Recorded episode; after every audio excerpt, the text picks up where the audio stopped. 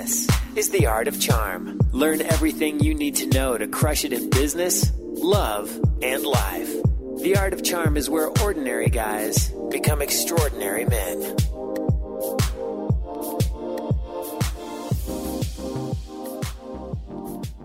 Welcome, guys and gals, to The Art of Charm. I'm Jordan Harbinger. The Art of Charm brings together the best thought leaders, teachers, and exceptional individuals to teach you how to be a high performer in life, love, and at work.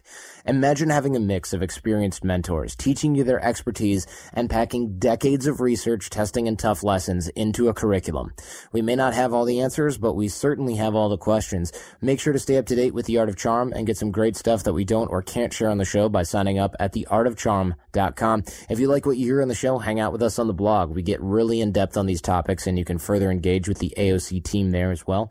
Or if you're new to the show and you want to find out more about what we teach here at The Art of Charm, you can go to the website website and we'll email you our fundamentals toolkit that covers topics like body language and nonverbal communication, dating, attraction, persuasion, business networking, public speaking, negotiation, and a whole lot more. And we've got our live programs running every single week here in Los Angeles, California. In fact, we've got guys from all over the world, which shows that no matter where you are, you can make it here if you want to learn and grow. We're sold out a couple months in advance, so if you're even thinking about it a little bit, you should get in touch ASAP by phone or email me, jordan at theartofcharm.com and get some info from us now so you can plan ahead. Looking forward to meeting you here at AOC. Today we're talking with Jeffrey Hayzlett. He is a corporate superstar and badass. We're going to talk about failure culture, conditions of satisfaction, why a C-level executive cleans his own bathrooms, and why being irrational as a leader might be a good thing. So enjoy this episode with Jeffrey Hayzlett. So tell us what you do in one sentence. So I work with high growth companies. That's the focus of everything that I do. But you're not like a coach, right? I mean, I want to sort of separate that from you're not some guy online with an ebook who's like, I coach companies because I woke up on my mom's couch and I was unemployed. And like, you're a real, you've got a lot of corporate experience. It's a, it's a real business and a real, real stuff that we're doing. And not that coaching isn't because there's always uh, some aspect of coaching. But what I do and I have done over my career is I've been a Fortune 100 officer of a company that ran a $17 billion budget. I bought and sold over 250 companies in my career, $25 billion in transactions. Some of those have been great. Some of them have been real losers, which you learn from the experience. Uh, nothing that's been a bankruptcy, but certainly tough times and good times. And so I managed businesses in Main Street, Sioux Falls, South Dakota, where I'm from originally. And at the same time, I've run businesses on Wall Street. Excellent. Okay. And you were working with Kodak at one point, with business that everyone's heard of. Yeah, exactly. I'd sold a bunch of businesses into Kodak as part of the transaction and transition that they had as a company. You know, they were looking to move away from a B2C company to a B2B company. That's what they are today. And even after their bankruptcy just of, of a couple of years ago, I left that company five years, almost six years now and last year they went bankrupt. But uh, the only company that they have left. that wasn't your part. Wasn't your fault. yeah, that wasn't my fault. Well, they actually went bankrupt back in 1975. It just took them that long to realize it. You oh know, they forgot the business they were in, and they were in the business they thought of, of making film, and that's really not the business they were in. They were in the business of capturing emotional moments. I mean, that's what they are, emotional technology. And they forgot that. And the hubris of their own success led to the bankruptcy. I mean, to try to protect margins on a product that no one was using anymore, uh, you, you know, you got to move on. You got to face the facts. You got to look in the mirror and say, this isn't working. And they didn't do that. Yet they've still got a great business, about a $9 billion business, 2 billion on the bottom line. You know, you might say, well, geez, they were a failure, but I don't know about you. $2 billion is a lot of money. I'd take it. And you take that. Yeah, you know? absolutely what do we want to teach? I mean, you've got a book coming out. Uh, there's a lot of really good stuff in there. Jason, producer Jason, read the thing and he's like, "There's too much in here for one show," which is great. That's a good quality problem. Oh, I love that. Yeah, we got a new book that's uh, Think Big, Act Bigger: The Rewards of Being Relentless. You know, I'm sick and tired of all the charlatans out there. I'm sick and tired of people telling me I can't do this or we shouldn't do this or we've tried that before. And look, I'm from a place where most people only know on a map. I'm from South Dakota, but yet I've uh, at one time, uh, 500 corporate officers of Fortune 100 companies. I've risen to the very top. I've hosted, you know, television shows, primetime television shows. I've got my own podcast on CBS. I've, I've got two different television shows on today. And yet, you know, I'm from South Dakota, and if I can do it, anybody can do it. And so this is about saying we're going to do things different. And it's time to, you know, get off your ass and fearlessly go after what it takes to get there and really truly define where you want to go and care less about the conventional wisdom or you know let's go reframe the limitations and let's steamroll the obstacles and get stuff done and that's what this book is about.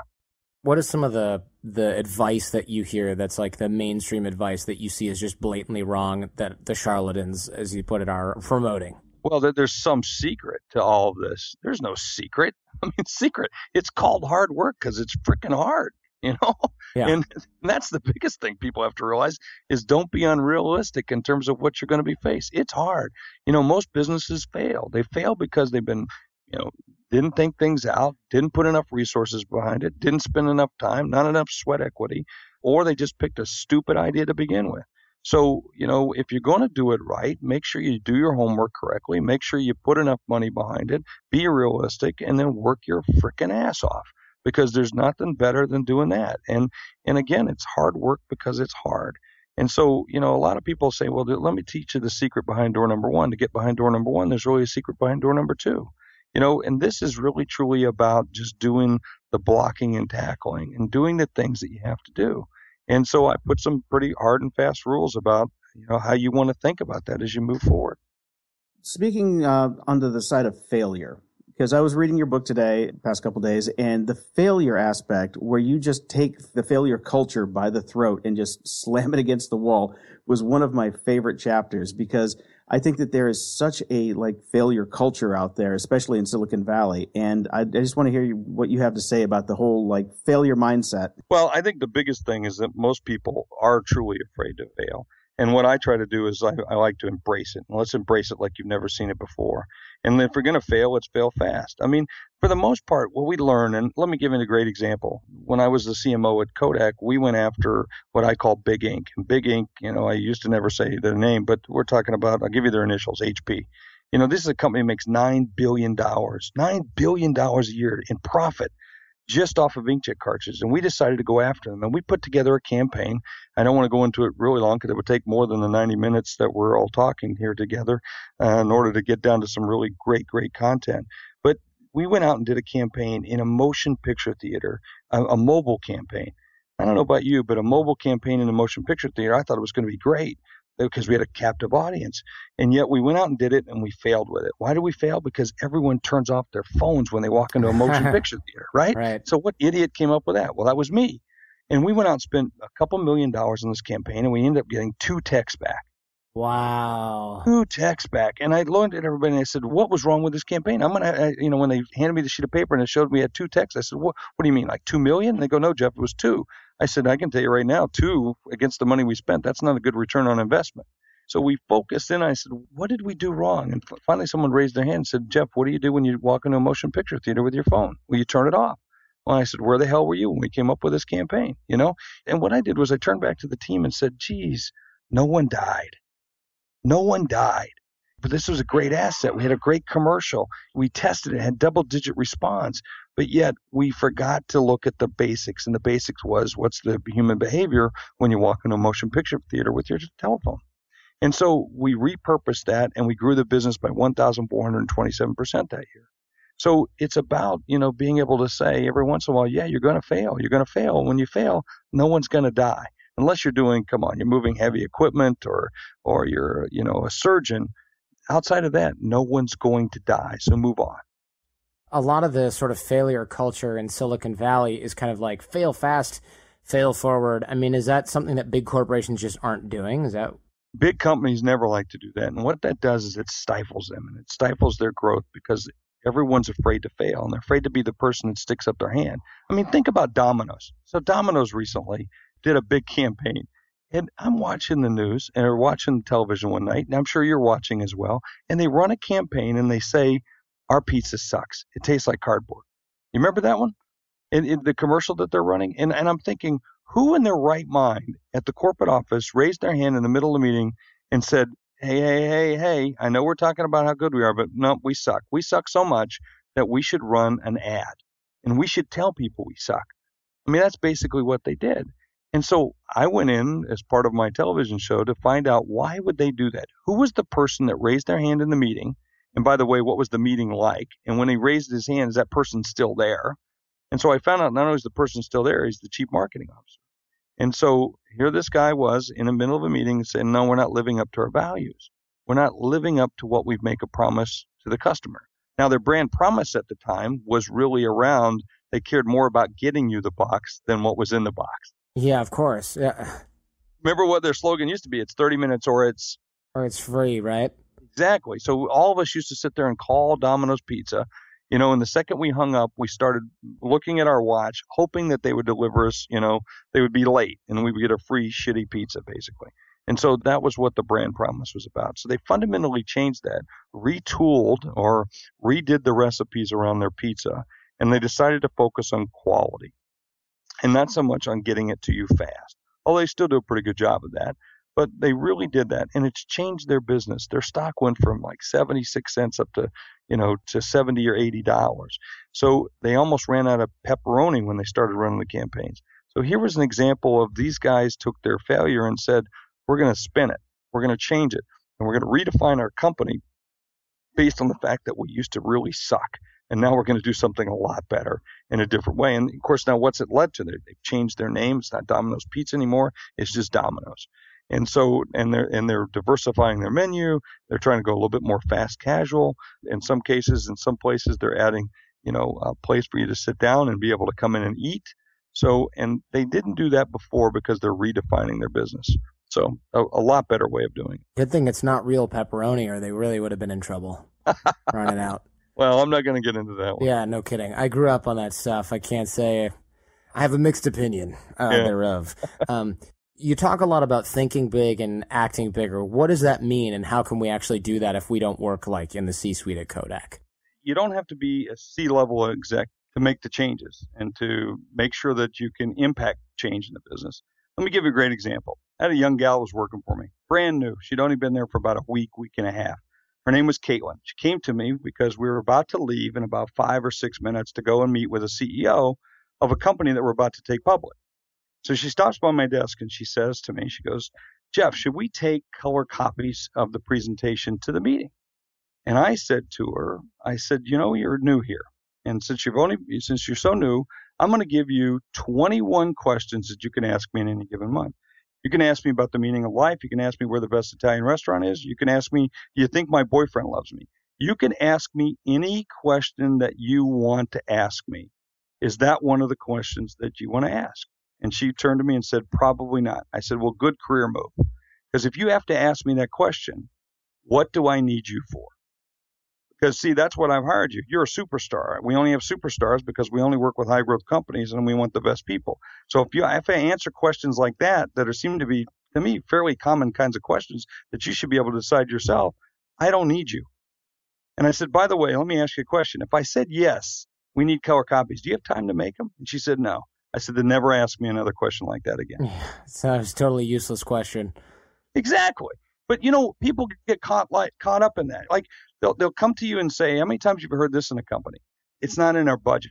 I can remember once I was working at Kodak and I wanted to spend like thirty thousand dollars. It was January the third. Now our fiscal year began January the first.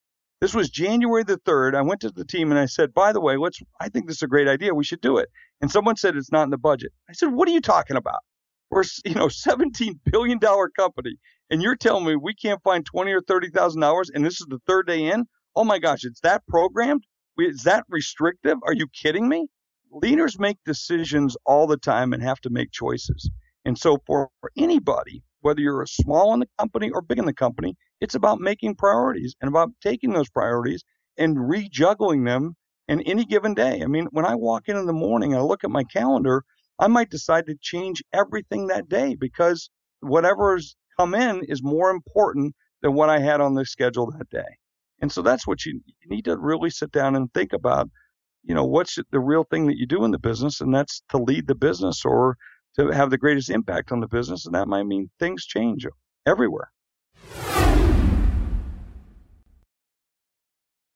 Johnny, we know if you listen to the show, you are driven. In fact, we're driven by the search for better. But when it comes to hiring, the best way to search for a candidate isn't to search at all. Don't search, match with Indeed. If you need to hire, you need Indeed. Indeed is your matching and hiring platform with over 350 million global monthly visitors, according to Indeed data, and a matching engine that helps you find quality candidates fast. Ditch the busy work. Use Indeed for scheduling, screening, and messaging so you can connect with candidates faster. And Indeed doesn't just help you hire faster.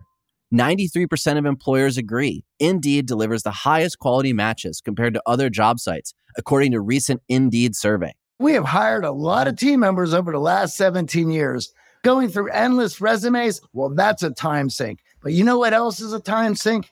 Interviewing endless people, because they're all going to give you the best face forward. That's why we love Indeed, leveraging over 140 million qualifications and preferences every single day Indeed's matching engine is constantly learning from your preferences. So the more you use Indeed, the better it gets. Join more than 3.5 million businesses worldwide that use Indeed to hire great talent fast. And listeners of this show get a $75 sponsored job credit to get your jobs more visibility at indeed.com slash charm. Just go to indeed.com slash charm right now and support our show by saying you heard about Indeed on this podcast. Indeed.com slash charm. Terms and conditions apply. Need to hire? You need Indeed. Lennon and McCartney, Jagger and Richards, Watson and Crick, AJ and Johnny. What about the perfect duo when it comes to growing your business? Well, that's you and Shopify. That's right, Johnny. Shopify is the global commerce platform that helps you sell at every stage of your business. From the launch your online shop stage to the first real life store stage, all the way to the did we just hit a million order stage? Shopify's there to help you grow. From their all in one e commerce platform to their in person POS system, wherever and whatever you're selling, Shopify's got you covered. Shopify helps you turn browsers into buyers with the internet's best converting checkout, up to 36% better compared to other leading commerce platforms and sell more with less effort thanks to Shopify Magic, your AI powered all star. What I love about Shopify is how no matter how big you want to grow, Shopify gives you everything you need to take control and take your business to the next level. In fact, Shopify powers 10% of all e commerce in the US. And Shopify is the global force behind Allbirds, Rothy's, and Brooklinen, and millions of other entrepreneurs of every size across 175 countries. Shopify removes the guesswork with built in tools that help you create, execute, and analyze your online marketing campaigns. And sign up today for a $1 per month trial period at shopify.com slash charm. Go to shopify.com slash charm now to grow your business no matter what stage you're in. Shopify.com slash charm. Now back to the show. how do we sort of practically apply that? You know, how do we sort of watch out for those pitfalls? If we're in a small business or even if we just work for a company and we're kind of in the middle management phase, how do we utilize that concept? You know, because I feel like a lot of folks think, well, you know, I just work here or I'm stuck here in the middle and it's not really something that I can do. I don't have direct access to the boss, for example. Yeah, but what are your conditions of satisfaction? When you got into that job, there were some conditions of satisfaction that you did certain things. You were empowered to do certain things. Are you meeting those promises that you've set for the business and set for yourself? You know, in, in for me personally, I have three rules or three things, conditions of satisfaction. One, I want to build wealth because that's how we keep score. Mm-hmm. So, you know, I, I've been able to make a lot of money, but I still want to make more because that's the way we keep score. I mean, I love selling things. I love, you know, making businesses successful. Second is I want to learn new things. I want to be challenged, you know? So I want to learn new things. And, and then the third piece of it is I want to have fun. Now, if I can't have all three of those things, I don't want to work with you. I don't want to do it because it just doesn't meet my condition of satisfaction. So inside your own business, there's certain promises that you make to the person above you. And by the way, that we always have somebody above you. No matter how big you think you are, there's always someone bigger. I mean, I can remember when I was a a you know big Fortune 100 company. And I'm sitting there thinking, geez, well, 17 billion dollar budget, wow, wow, wow. And then I was sitting next to this guy, Dan Henson at the time was his name, and Dan Dan was the CMO of GE at the time. He's now the president of their I think their GE Capital division. Or general manager, president, CEO of that division.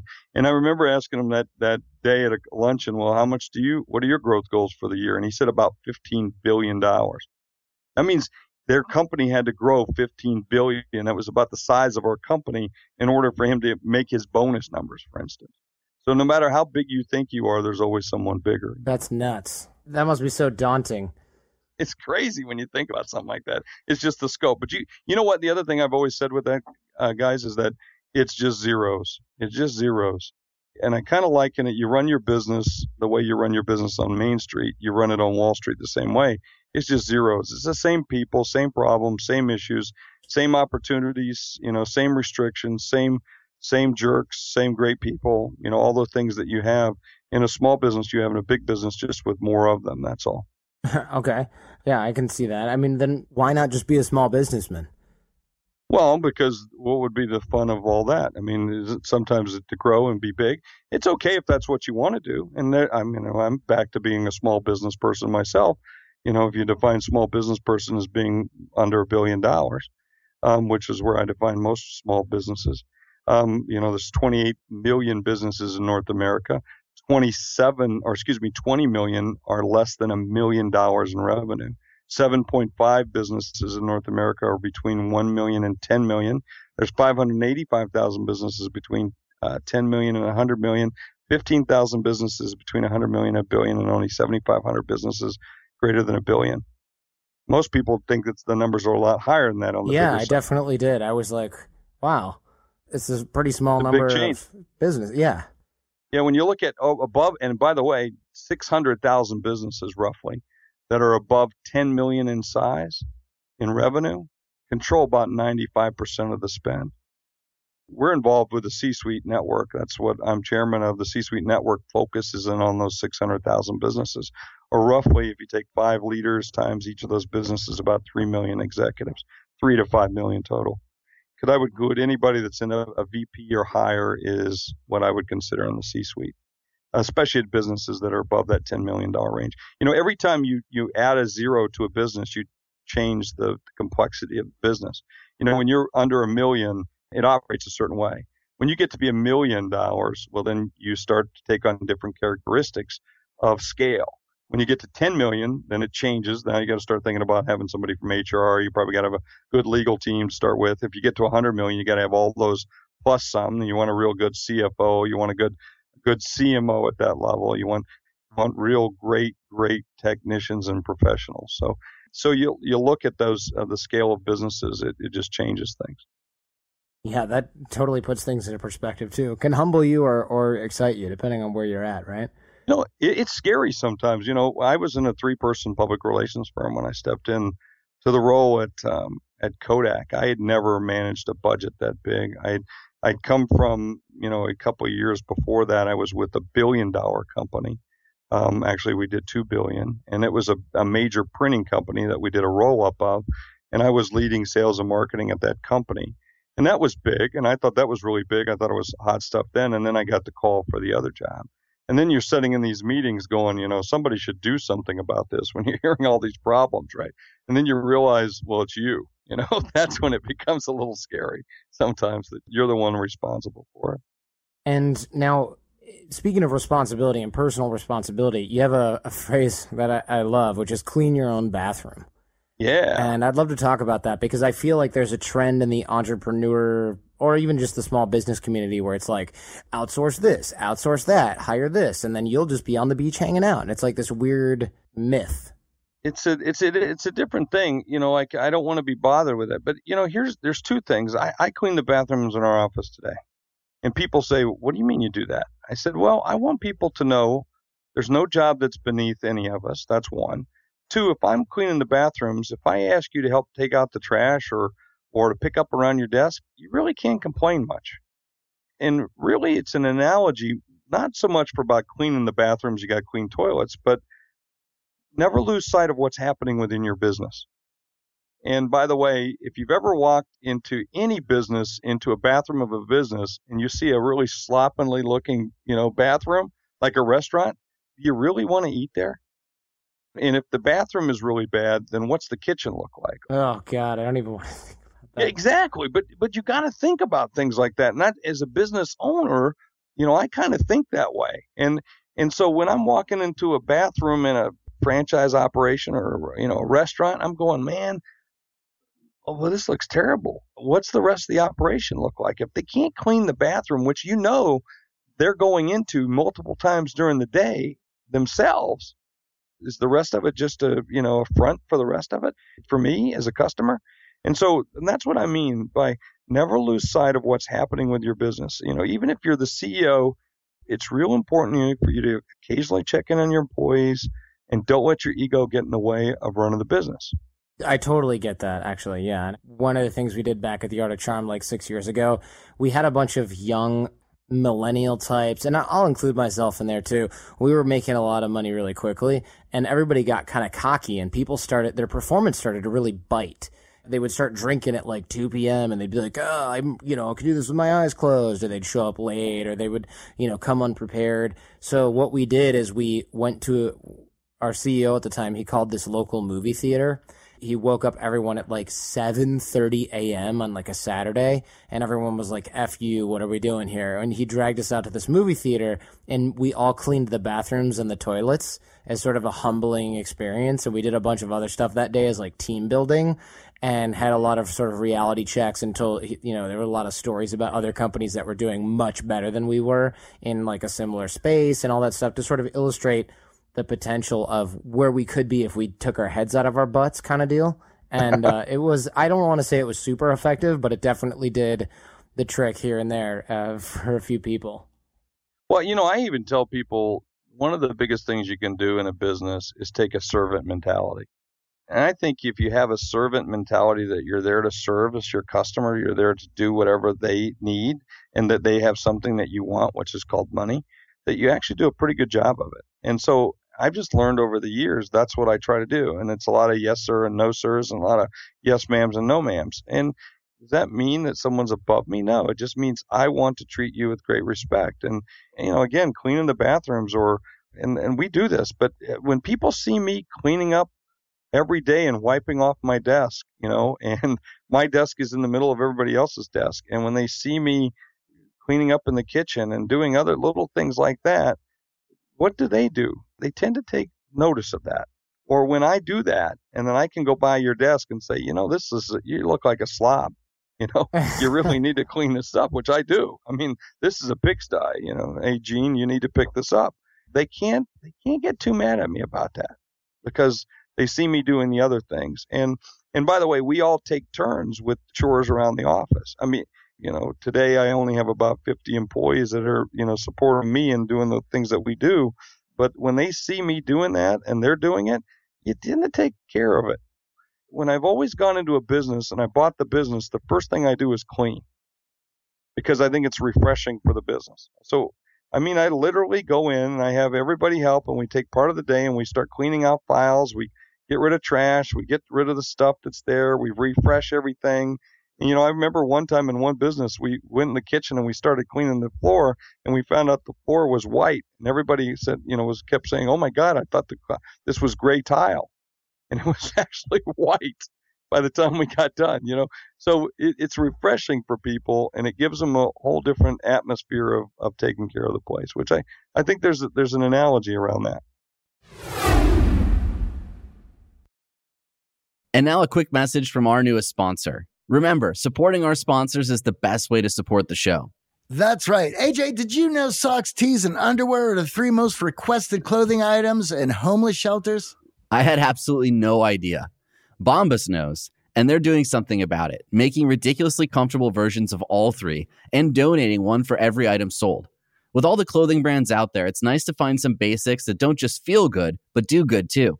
That is completely amazing. And that's why we're so excited to be working with our newest sponsor, Bombas. To date, Bombas, one purchase equals one donated commitment, has helped customers donate over 100 million essential clothing items to people facing homelessness. That's a lot of good done by people just buying the Bombas they wear every day.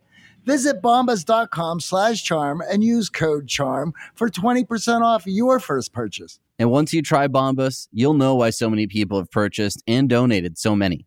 The comfort geniuses at Bombas work tirelessly to make your everyday things your favorite things. Whether it's an arch supporting sock that feels like it was sculpted to your foot, a buttery soft tee with no itchy tag, or underwear that feels like nothing while supporting everything. The best part, AJ, Bombas has a 100% happiness guarantee.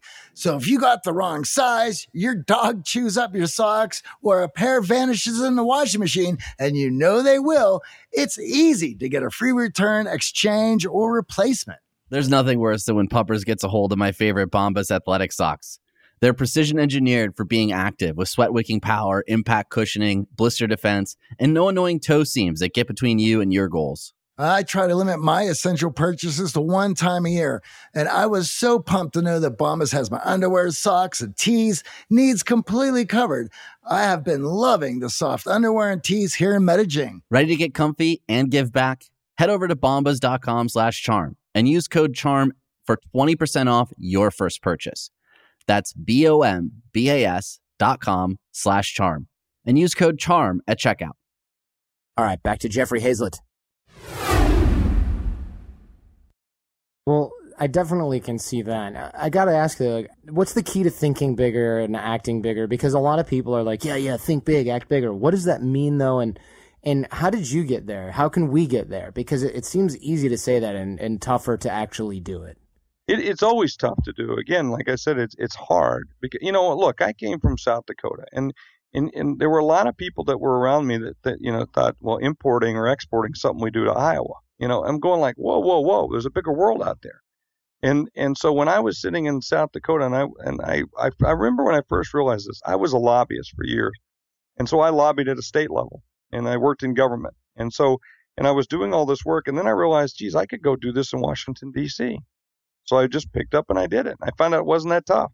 You know, and then as I started working with buying and selling companies, I, I figured out I could do them with bigger companies and it wasn't that much different. And so it's just, it's first saying in your mind you're going to do it and then really truly doing it. All right. And so I have written above my door in Sioux Falls, and this is on our, even our website, because people say, you know, hey, we got offices in New York, LA, San Francisco, and Sioux Falls. When I say Sioux Falls, you know what the next question is? Where's that? Well, where's that? Or why do you have an office in Sioux Falls? And my next answer is because I can. Because I can. And I started putting that on our website. Now I even put it over the door of our business. And I get everybody to understand why are we doing this? We can do it one way or we can do it the other. And this other way seems a lot more fun and a lot bigger and has bigger rewards and it has a bigger impact if you think big, but not just beyond thinking big, if you act big. You know, it's one thing to say you can go in and get in the front page of the Wall Street Journal. The next thing is to go do it. And once you do it, you, you find out that's pretty good and it wasn't that tough. And so it's to go do it again, do it again, and do it again. Don't let other people set the limitations on you. We get in stories. In fact, I, I had a couple pages. I'm, I'm sure Jason remembers this. That we had a couple pages in there. I have people just give me your excuses. Give me the best excuses you've ever heard. And it's amazing, you know, it's not in the budget. We tried that once before. We can go on down. Well, so let's try it again. You know, I, I used to play football. I can remember when, you know, I, I get blocked and I get hit and get knocked down. What did I do? I got up again. And if I got knocked down again, I got up again. And that's what you have to start to learn about thinking big for any person or company, any age or size, is to own who you are because you can there's there's no you know there's no difference between you and Steve Jobs or you and some of the greatest companies and leaders in the world. It, look, I've sat in the rooms with these people. They put on their pants the same as you or I. And I haven't found any of them to be really, truly, you know, much smarter than the average person that lives down the street. It's just that they did it. That's the difference.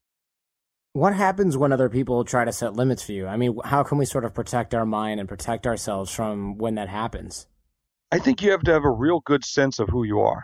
You know, if you have a real good sense of who you are and try not to be the things you think you should be, but to truly be who you are, own it.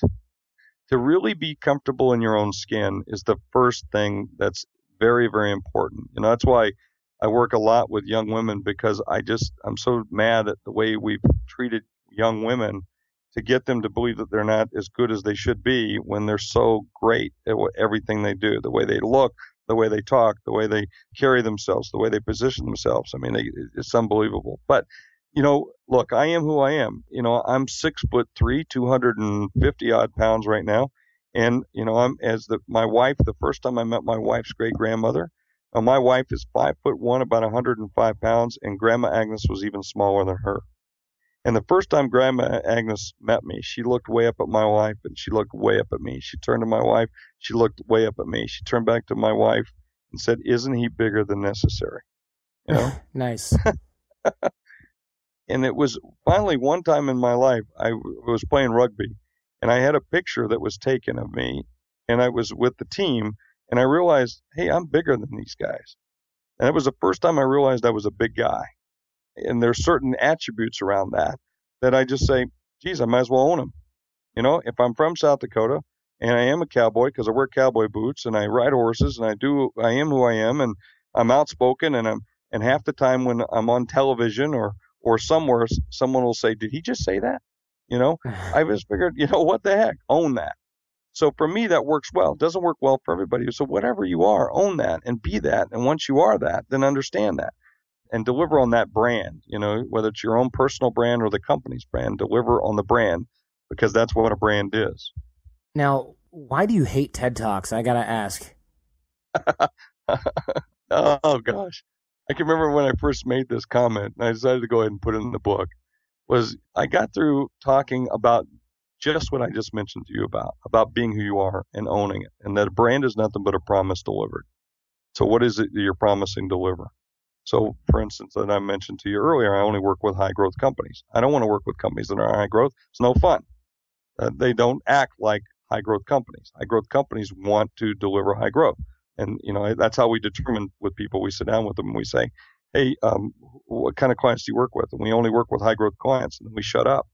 They ask us, well, what's a high growth company? Well, obviously you're not one because you had to ask us. So we're not interested in working with you. So that's one way we weed you out. And the other is they usually spend about the next 30, 40 minutes trying to convince us they're high growth, which is trying to convince us to do business with them. The reason I don't like TED Talks is I, I, just got through explaining what a brand was to a group of speakers. And then right after I got through talking about being original, be who you are, and the, and, and the fact that I speak to corporate audiences, I work with businesses, and then someone said, well, when are you going to do your first TED Talk? And I said, please be advised, I will never do a TED Talk. I think I'll use much stronger language than that. and the reason is that's not my audience.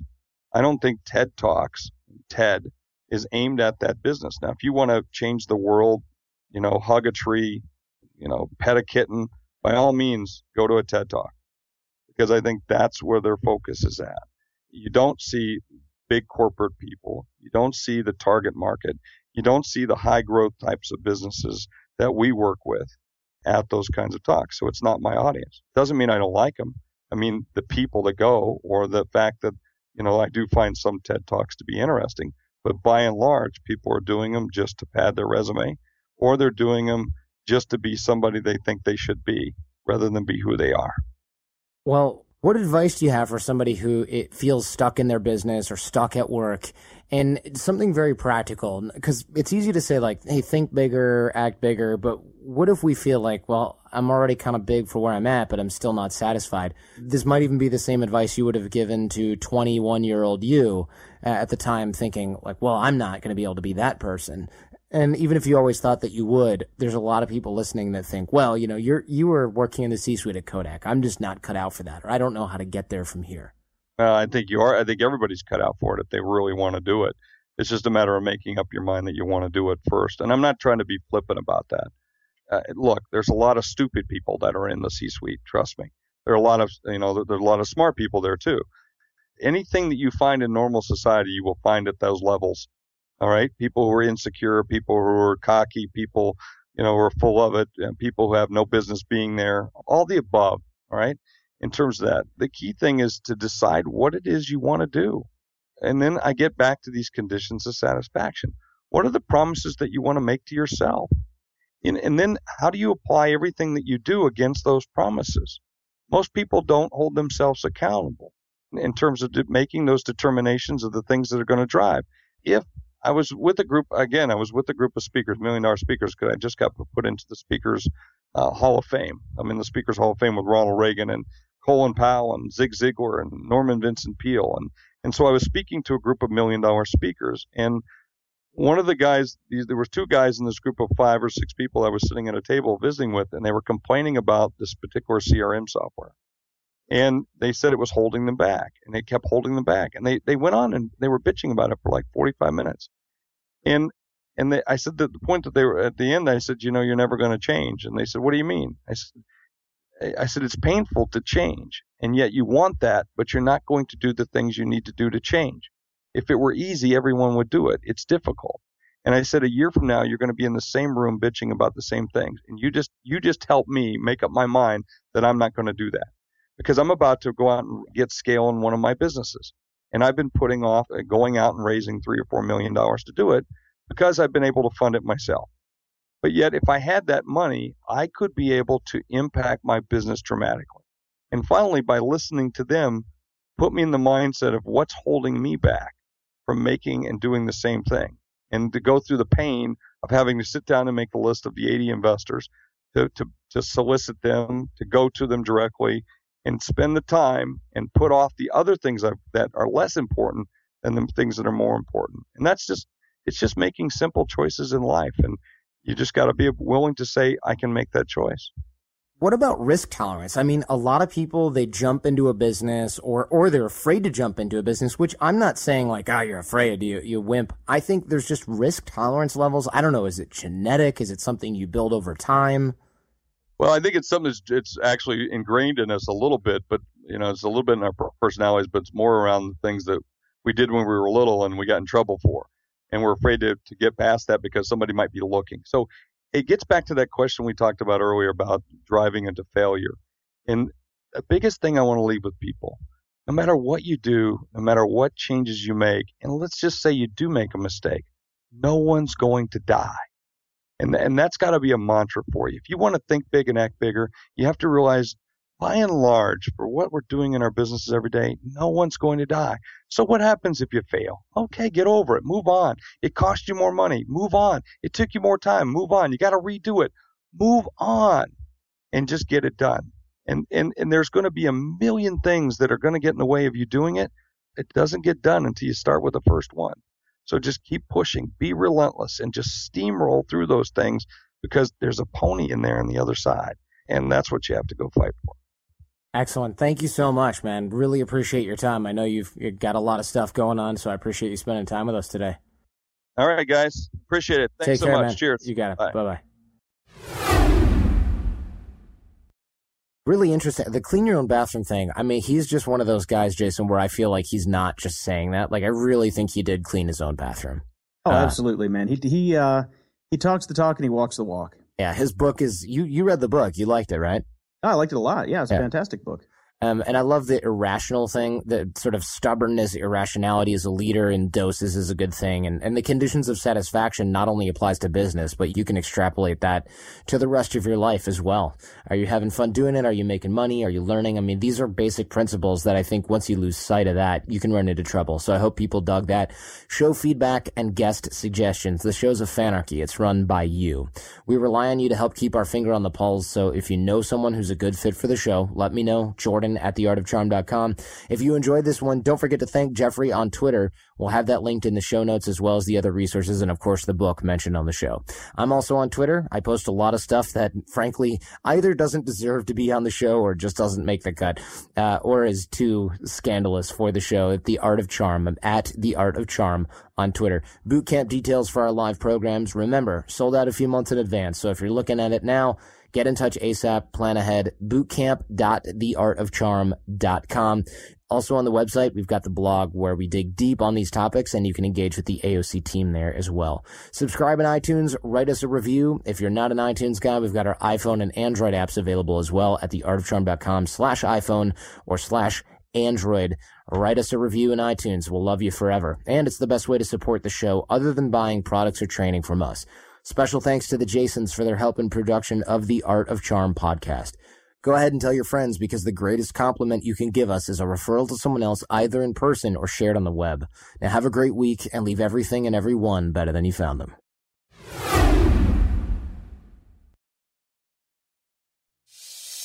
Thanks for listening to The Art of Charm.